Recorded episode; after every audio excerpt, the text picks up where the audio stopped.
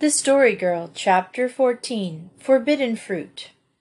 We were all, with the exception of Uncle Roger, more or less grumpy in the King household the next day. Perhaps our nerves had been upset by the excitement attendant on Jimmy Patterson's disappearance.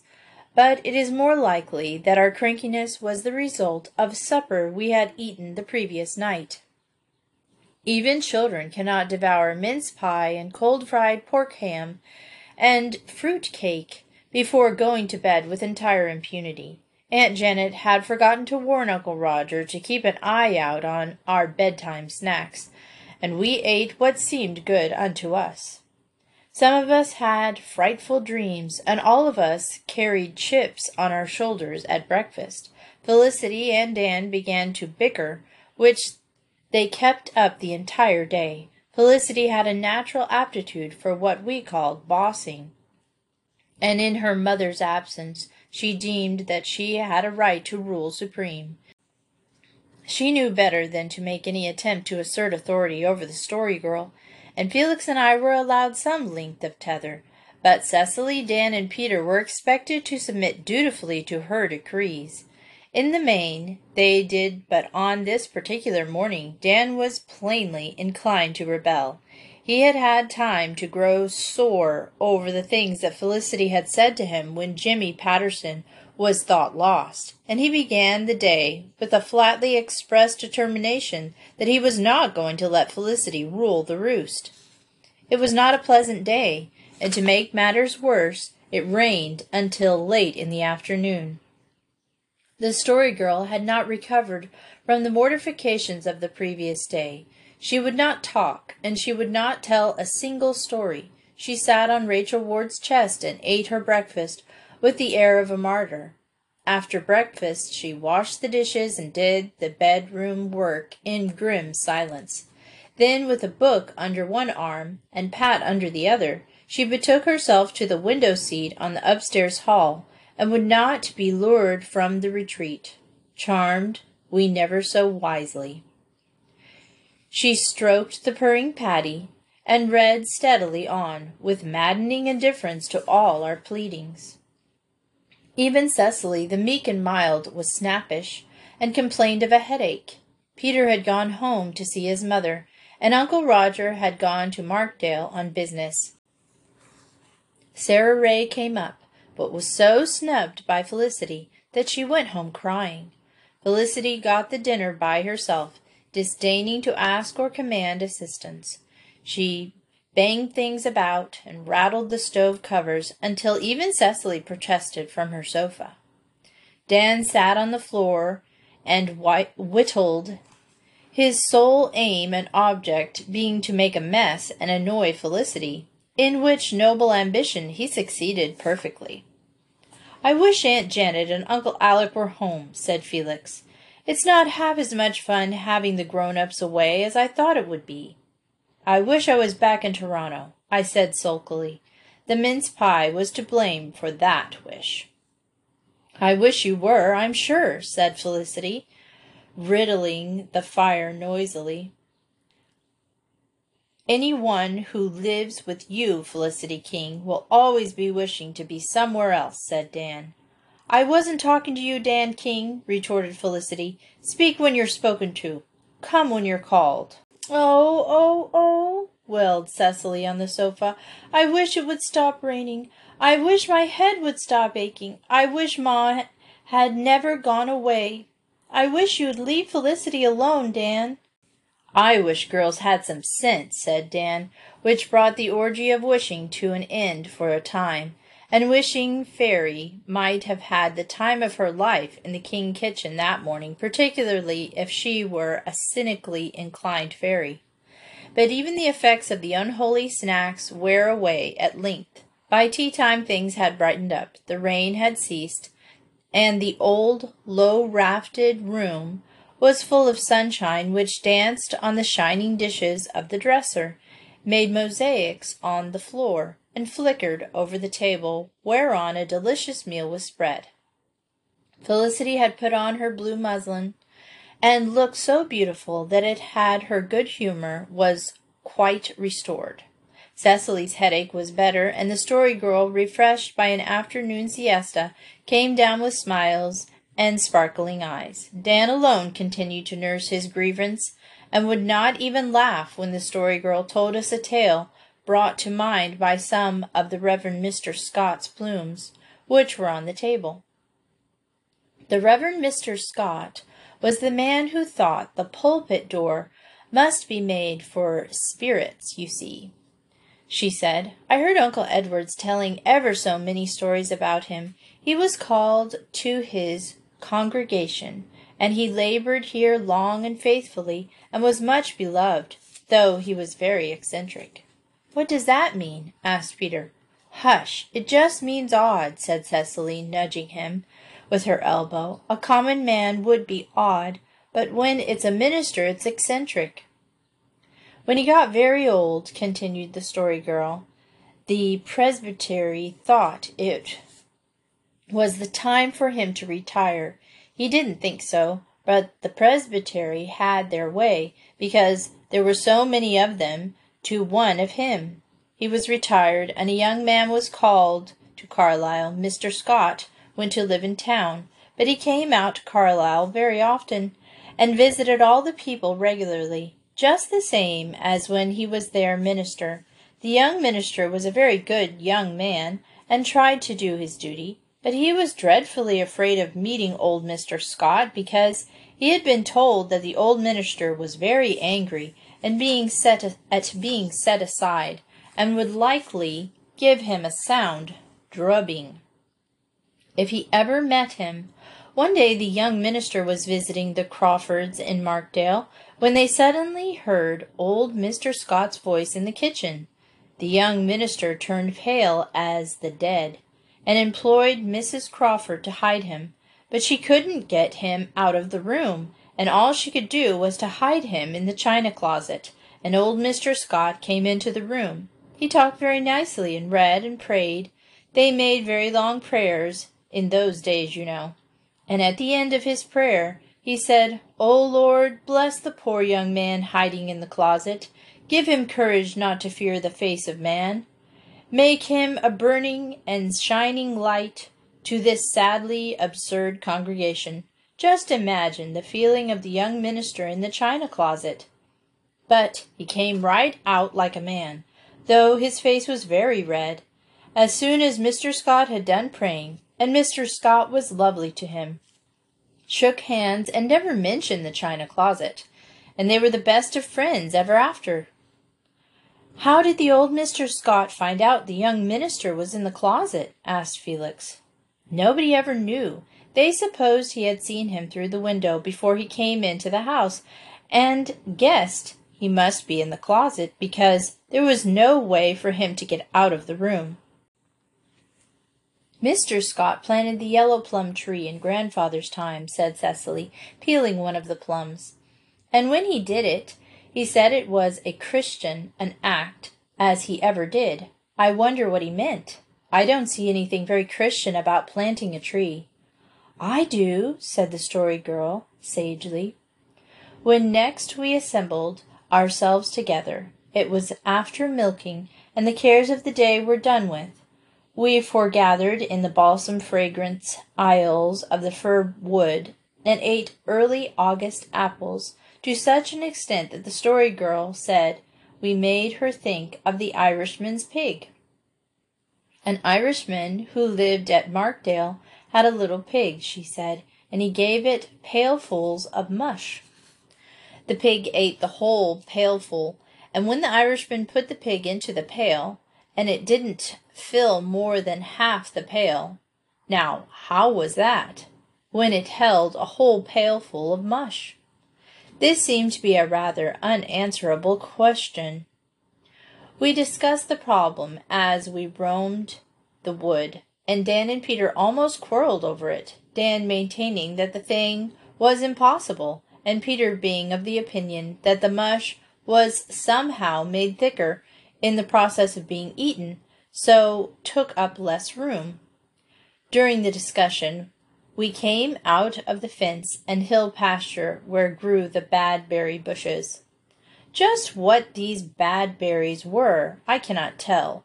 We never knew their real name. They were small red clusters of berries of glossy, seductive appearance, and we were forbidden to eat them because it was thought that they might be poisonous. Dan picked a cluster and held it up. Dan King, don't you dare eat those berries, said Felicity in her bossiest tone. They're poison. Drop them right now. Now, Dan had not had the slightest intention of eating the berries, but at Felicity's prohibition, the rebellion which had smoldered in him all day broke into sudden flame. He would show her. I'll eat 'em if I please, Felicity King, he said in a fury. I don't believe they're poisonous. Look here. Dan crammed the whole bunch into his mouth and chewed it up. They taste great, he said, smacking, as he ate two more clusters, regardless of our horror stricken protestations and Felicity's pleadings. We feared that Dan would drop dead on the spot, but nothing occurred immediately. When an hour had passed, we concluded that the bad berries were not poisonous after all, and we looked upon Dan as quite the hero for daring to eat them. I knew they wouldn't hurt me, he said loftily. Felicity's so fond of making a fuss over everything. Nevertheless, when it grew dark and we returned to the house, I noticed that Dan was rather pale and quiet. He lay down on the kitchen sofa. Don't you feel all right, Dan? I whispered anxiously. Quiet, he said. I was quiet. Felicity and Cecily were setting out a lunch in the pantry when we were all startled by a loud groan from the sofa. Oh, I'm sick, I'm awful sick, said Dan, abjectly, all the defiance of the bravado gone out of him. We all went to pieces except Cecily, who alone retained her presence of mind. Have you got a pain in your stomach? she demanded. I've got an awful pain here. That's where my stomach is, demanded Dan, putting his hand on a portion of his anatomy considerably below his stomach. Oh, oh. Go for Uncle Roger, commanded Cecily, pale but composed. Felicity, put on the kettle. Dan, I'm going to give you a mustard and warm water. The mustard and warm water produced its proper effect promptly, but gave Dan no relief. He continued to writhe and groan. Uncle Roger, who had been summoned from his own place, went at once for the doctor, telling Peter to go down the hall, to go down the hill for Mrs. Ray. Peter went, but returned accompanied by Sara only. Mrs. Ray and Judy Pineau were both away. Sara might better have stayed home. She was of no use, and could only add to the general confusion, wandering aimlessly about, crying and asking if Dan was going to die. Cecily took charge of things. Felicity might charm the palate, and the story girl bind captive the soul. But when pain and sickness wrung the brow, it was Cecily who was the ministering angel. She made the writhing Dan go to bed, she made him swallow every available antidote which was recommended in the doctor's book. She applied hot cloths to him until her faithful little hands were half scalded off. There was no doubt that Dan was suffering intense pain. He moaned and writhed and cried for his mother. Oh, isn't it dreadful? said Felicity, wringing her hands as she walked the kitchen floor. Oh, why doesn't the doctor come? I told Dan the bad berries were poison, but surely they can't kill people altogether. Pa's cousin died of eating something forty years ago, sobbed Sara Ray. Hold your tongue, said Peter in a fierce whisper. You ought have more sense than to say anything like that. They don't want to be any worse scared than they are. But Pa's cousin did die, reiterated Sara. My Aunt Jane used to rub whiskey on for a pain, suggested Peter. We haven't any whiskey, said Felicity disapprovingly. This is a temperance house. But rubbing whiskey on outside isn't any harm, urged Peter. It's only when you take it inside that it's bad for you. Well, we haven't any anyhow, said Felicity. I suppose blueberry wine wouldn't do in its place. Peter did not think blueberry wine would be of any good. It was ten o'clock before Dan began to get better, but from that time he improved rapidly. When the doctor, who had been away from home when Uncle Roger reached Markdale, came at half past ten, he found his patient very weak and white, but free from pain. Dr. Grier patted Cecily on the head, told her she was a little brick and had done just the right thing, examined some of the fatal berries, and gave it as his opinion that they were probably poisonous, administered some powders to Dan and advised him not to tamper with forbidden fruit in the future, and went away. Mrs. Ray now appeared, looking for Sara, and said she would stay all the night with us. I'll be much more obliged to you if you will, said Uncle Roger. I feel a bit shook. I urged Janet and Alec to go to Halifax, and took the responsibility of the children while they were away, but I didn't know what I was letting myself in for. If anything had happened, I could never have forgiven myself, though I believe it's beyond the power of mortal man to keep watch over the things children will eat. Now, you young fry, get straight off to your beds. Dan is out of danger, and you can't do any more good. Not that any of you have done much except Cecily. She's got a head on her shoulders. It's been a horrid day all through, said Felicity drearily, as we climbed the stairs. I suppose we made it horrid ourselves, said the Story Girl candidly. But it's all be a good story to tell sometime, she said. I'm awful tired and thankful, sighed Cecily. We all felt that way. Chapter 15 A Disobedient Brother Dan was his own man again in the morning, though rather pale and weak. He wanted to get up, but Cecily ordered him to stay in bed. Fortunately, Felicity forgot to repeat the command, so Dan did stay in bed. Cecily carried his meals to him and read a Henty book to him all in her spare time. The Story Girl went up and told him wondrous tales, and Sara Ray brought him a pudding she had made herself. Sara's intentions were good, but the pudding, well, Dan fed most of it to Paddy, who had curled himself up at the foot of the bed, giving the world assurance of a cat by his mellifluous purring. Ain't he just a good old fellow? said Dan. He knows I'm kind of sick, just as well as a human. He never pays no attention to me when I'm well. Felix and Peter and I were required to help Uncle Roger in some carpentering work that day, and Felicity indulged in one of the house cleaning orgies so dear to her soul, so that it was evening before we were all free to meet in the orchard and loll on the grass of Uncle Stephen's Walk.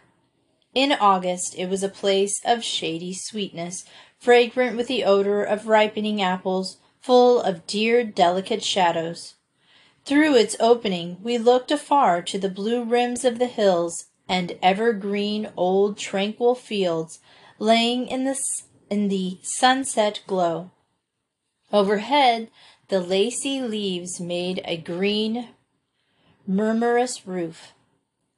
There were no such thing as hurry in the world while we lingered there and talked of cabbages and kings, a tale of the story girls, wherein princes were thicker than blackberries and queens as common as buttercups, led to our discussion of kings.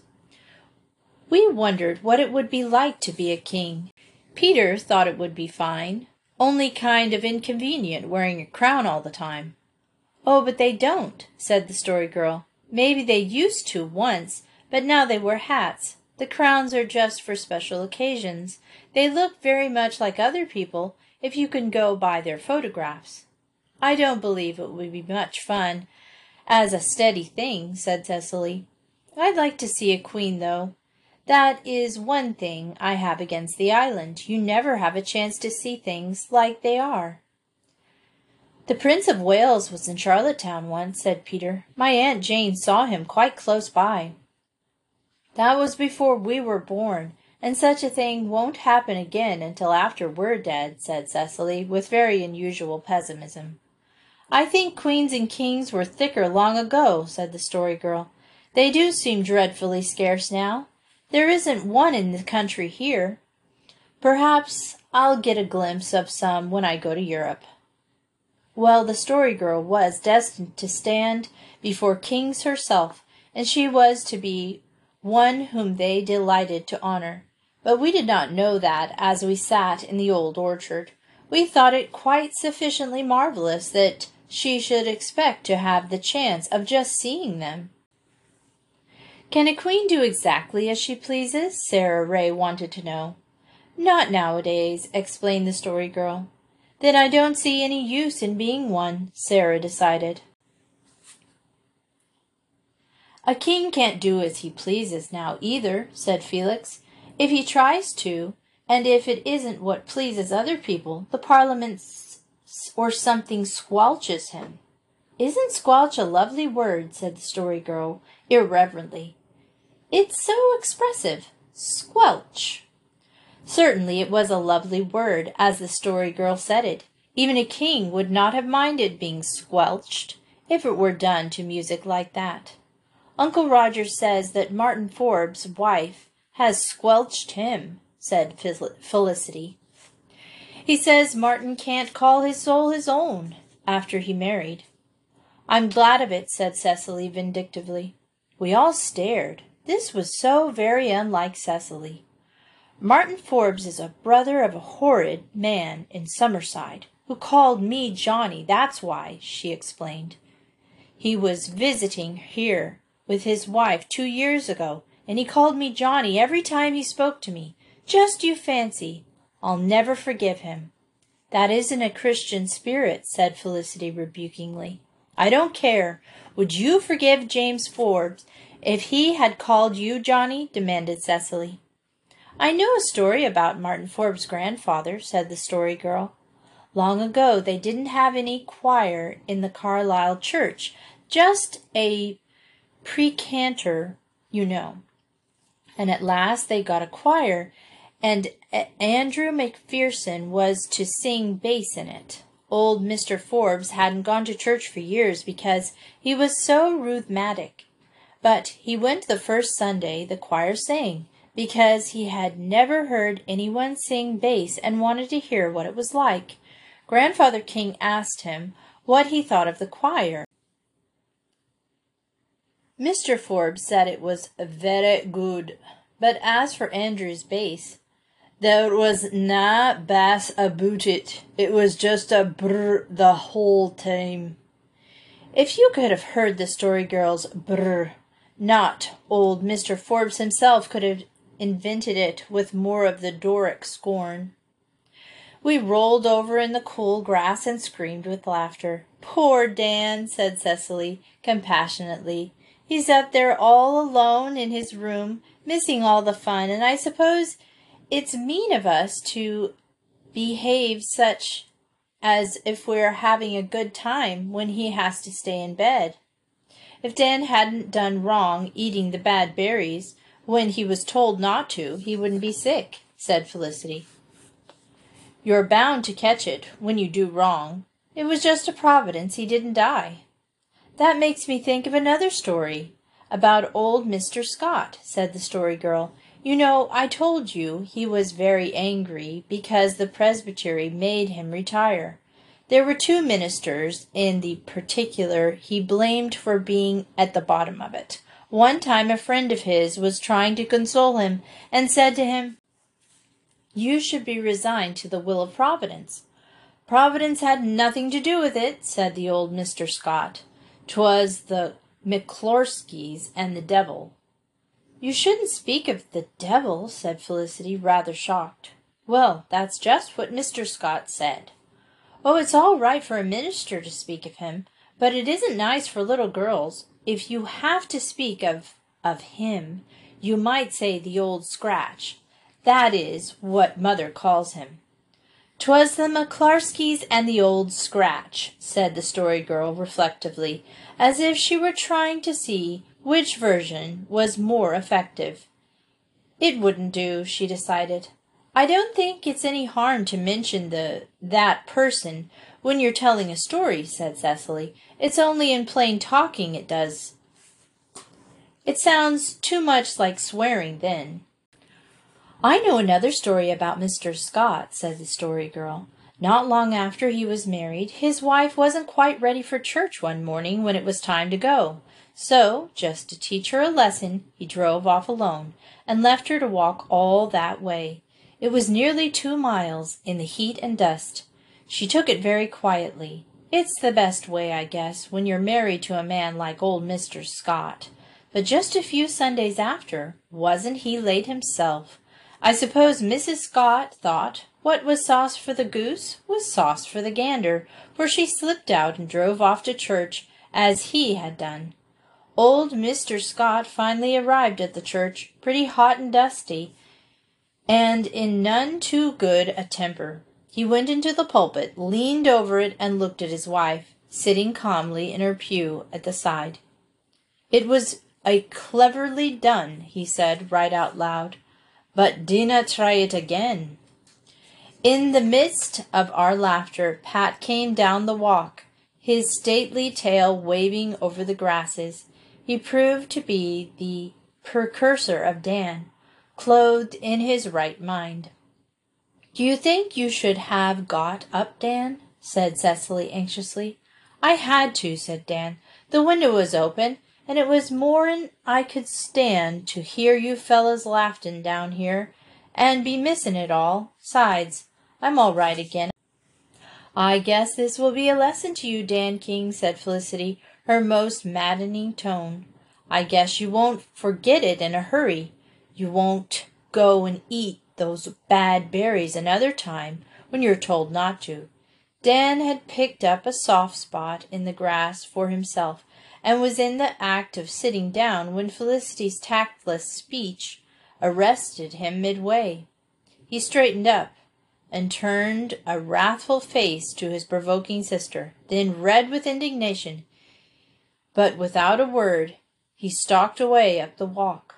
Now he's gone off mad, said Cecily reproachfully. Oh, Felicity, why couldn't you have held your tongue? Why, what did I say to him to make him mad? asked Felicity in honest perplexity.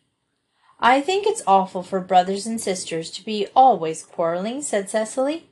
The Cowens fight all the time, and you and Dan will soon be as bad as they are. Oh, talk sense, said Felicity. Dan's got so touchy it isn't safe to speak to him. I should think he'd be sorry for all the trouble he made last night. But you just back him up in everything, Cecily. I don't. You do too. And you've no business to, especially when mother's away, and she left me in charge. You didn't take much charge last night, when Dan got sick, said Felix maliciously. Felicity had told him at tea that night. He was getting fatter than ever. This was his tit for tat. You were pretty glad to leave it all to Cecily then. Who's talking to you? said Felicity. Now look here, said the Story Girl. The first thing you know, we'll all be quarreling, and then some of us will sulk all day tomorrow. It's dreadful to spoil a whole day. Just let's all sit still and count a hundred before we say another word. We sat still and counted the hundred. Then Cecily finished. She got up and went to search for Dan, resolved to soothe his wounded feelings. Felicity called after her to tell Dan there was a jam turnover she put away in the pantry especially for him. Felix held out to Felicity a remarkably fine apple, which he had been saving for his own consumption, and the story girl began a tale of an enchanted maiden in a castle by the sea. But we never heard the end of it, for just as the evening star was looking whitely through the rosy window of the west, Cecily came flying through the orchard, wringing her hands. Oh, come, come quick, she gasped. Dan's eating the bad berries again. He's ate a whole bunch of them. He says he'll show Felicity. I can't stop him. Come, you try. We rose in a body and rushed toward the house. In the yard we encountered Dan emerging from the fir wood and championing the and champing the fatal berries with unrepentant relish. Dan King, do you want to commit suicide? demanded the Story Girl. Look here, Dan. I expostulated. You shouldn't do this. Think how sick you were last night and all the trouble you made for everybody. Don't, don't eat any more. There's a good chap. All right, said Dan. I've ate all I want. They taste fine. I don't believe this was what made me sick. But now that his anger was over, he looked a little frightened. Felicity was not there. He found her in the kitchen, lighting up the fire. Bev, filled the kettle with water and put it on the heat, she said in a resigned tone. If Dan's going to be sick again, we've got to be ready for it. I wish Mother were home, that's all. I hope she'll never go away again. Dan King, you just wait till I tell her of the way you've behaved. Ain't going to be sick, said Dan. And if you begin telling tales, Felicity King, I'll tell some, too. I know how many eggs Mother said you could use while she was away, and I know how many you have used. I counted. So you'd better mind your own business, miss. A nice way to talk to your sister, when you may be dead in an hour, retorted Felicity, in tears between her anger and her real alarm about Dan. But in an hour's time Dan was still in good health and announced his intention of going to bed. He went and was soon sleeping as peacefully as if he had nothing on either conscience or stomach.